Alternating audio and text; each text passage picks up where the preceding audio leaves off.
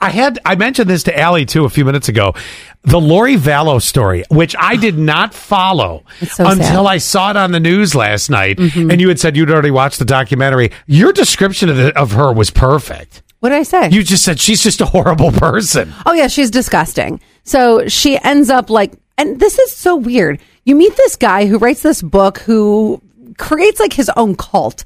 You start following it, and then You marry him. you marry him. But I don't know if it's it was her idea or his idea on the whole murdering of her own children. I don't know. They said her last mental health evaluation showed that she suffered from, and I've never heard this, hyper religious religiosity, religiosity. oh, I could absolutely see that. and then uh, unspecified personality disorder with histrionic and narcissistic features. Good lord! Mm. So her two kids were missing for a very long time, and they were young. One of them was a teenager, and I think the Mm-hmm. other one was like seven or something.